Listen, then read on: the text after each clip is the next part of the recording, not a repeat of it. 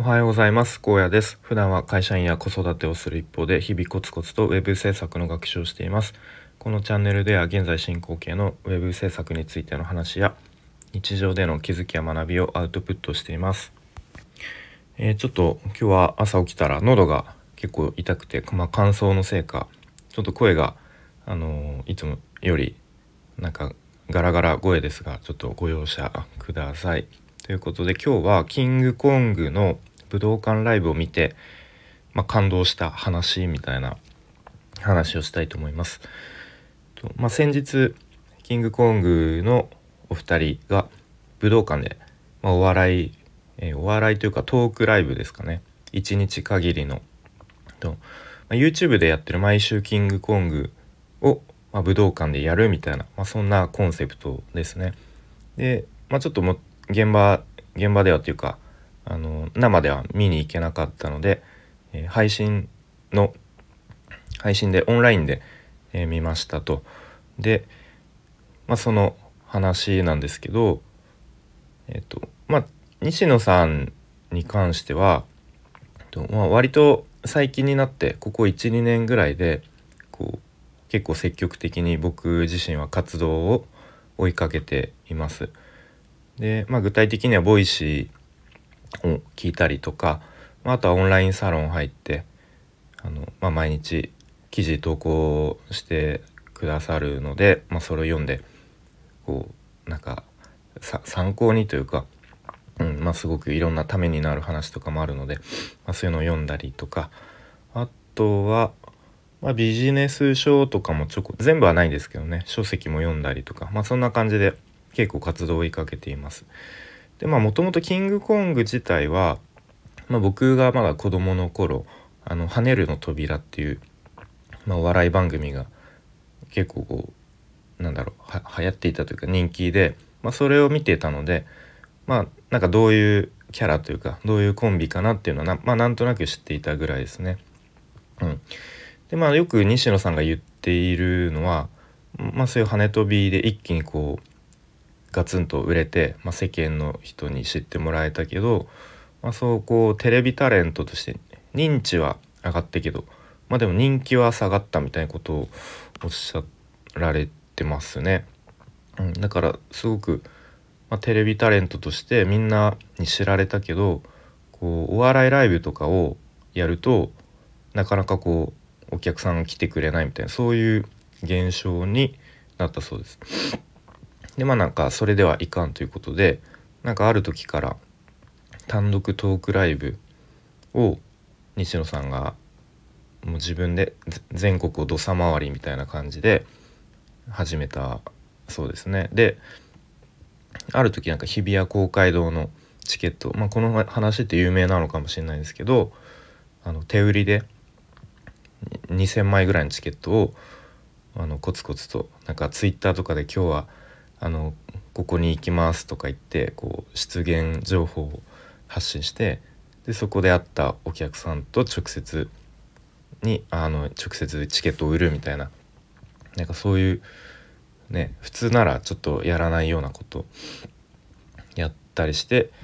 まあ、そんな感じでこう単独トークライブっていうのをあのやっていた時期があったそうですね。で、まあ、ある時にその、まあ、独演会と呼ばれるトークライブをなんか一旦やめてでその理由っていうのがなんか劇場に足を運ぶお客さんっていうのはまああのお笑いの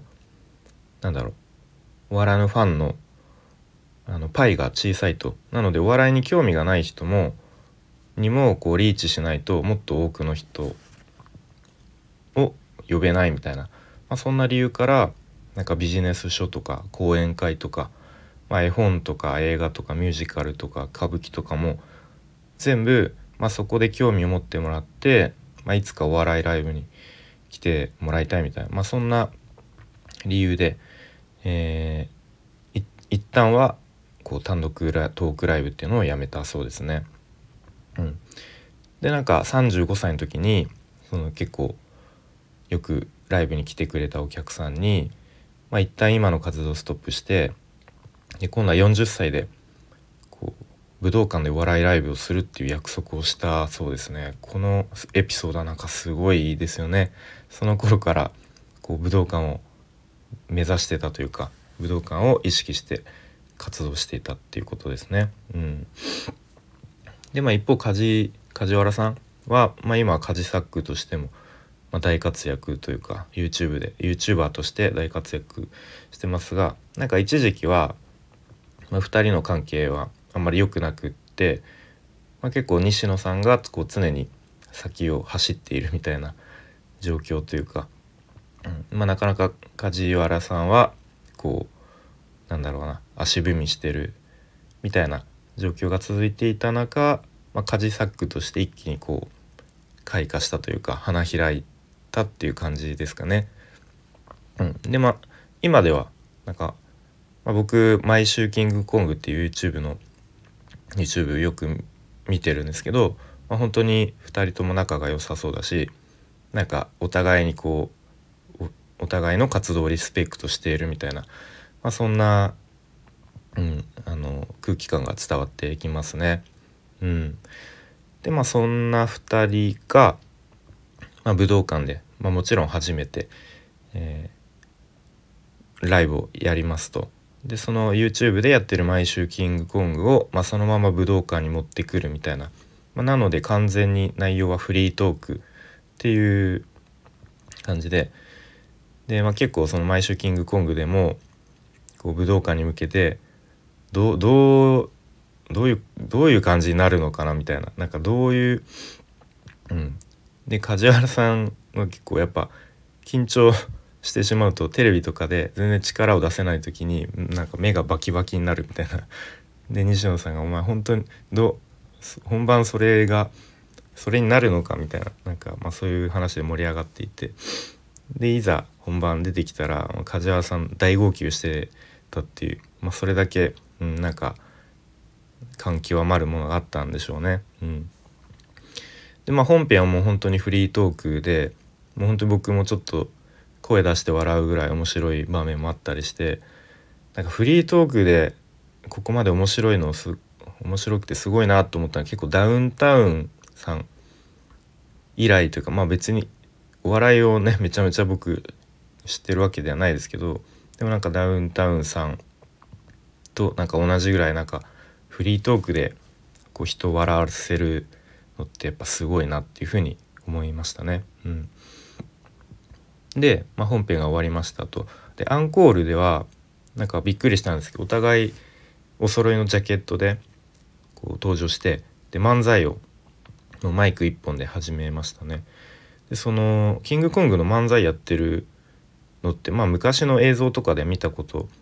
あったりはしたかもしれないですけどなんかちゃんと見たの初めてでなんかうんなんかびっくりしたしましたね。うん、で、まあ、コンビをコンビで多分キングコングさんっていきなりこうバッと売れて世間に知られたけれどもなんか多分テレビに出始めたら自分たちのやりたいことができないっていう時期があって、うん、まあそれでそれでもお互いなんだろううん、まあ試行錯誤しながらじゃないですけどそれそれぞれ人生を歩んできてでまたここで武道館という大舞台でなんか原点の漫才を多くの人に見てもらえてそして笑ってもらえるっていうなんかこの状況がなんかすごく感動的だなというか、うん、なんかすごく僕がグッとくるものがありましたね。うん、で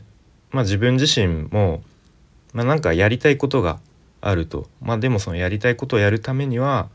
その前にやらなければいけないことっていうのをちゃんとあの認識してでそれをやれやると。でその上でそれをやらなければいけないことをやった上で初めて自分のやりたいことができるのかなっていうふうに改めて、うん、こう意識したというか、うん、そうやっていかなきゃなっていうふうに思いましたね。でまあ、今のこう現状に不満を言うとかっていうのは、まあ、すごく簡単なんだけれどもやっぱり自分のこうやりたいことをやるっていう環境は別に誰も与えてくれないから、うんまだ自分自身で作っていく必要があるんだなっていうまあなんかそういうことをぼんやりと思いましたね。はいということで今日は、えー、キンコンキングコングの武道館ライブを見ていろいろ考えさせられたというか、まあ、感動した話というのを話してきました。それでは今日も聞いてくれてありがとうございました。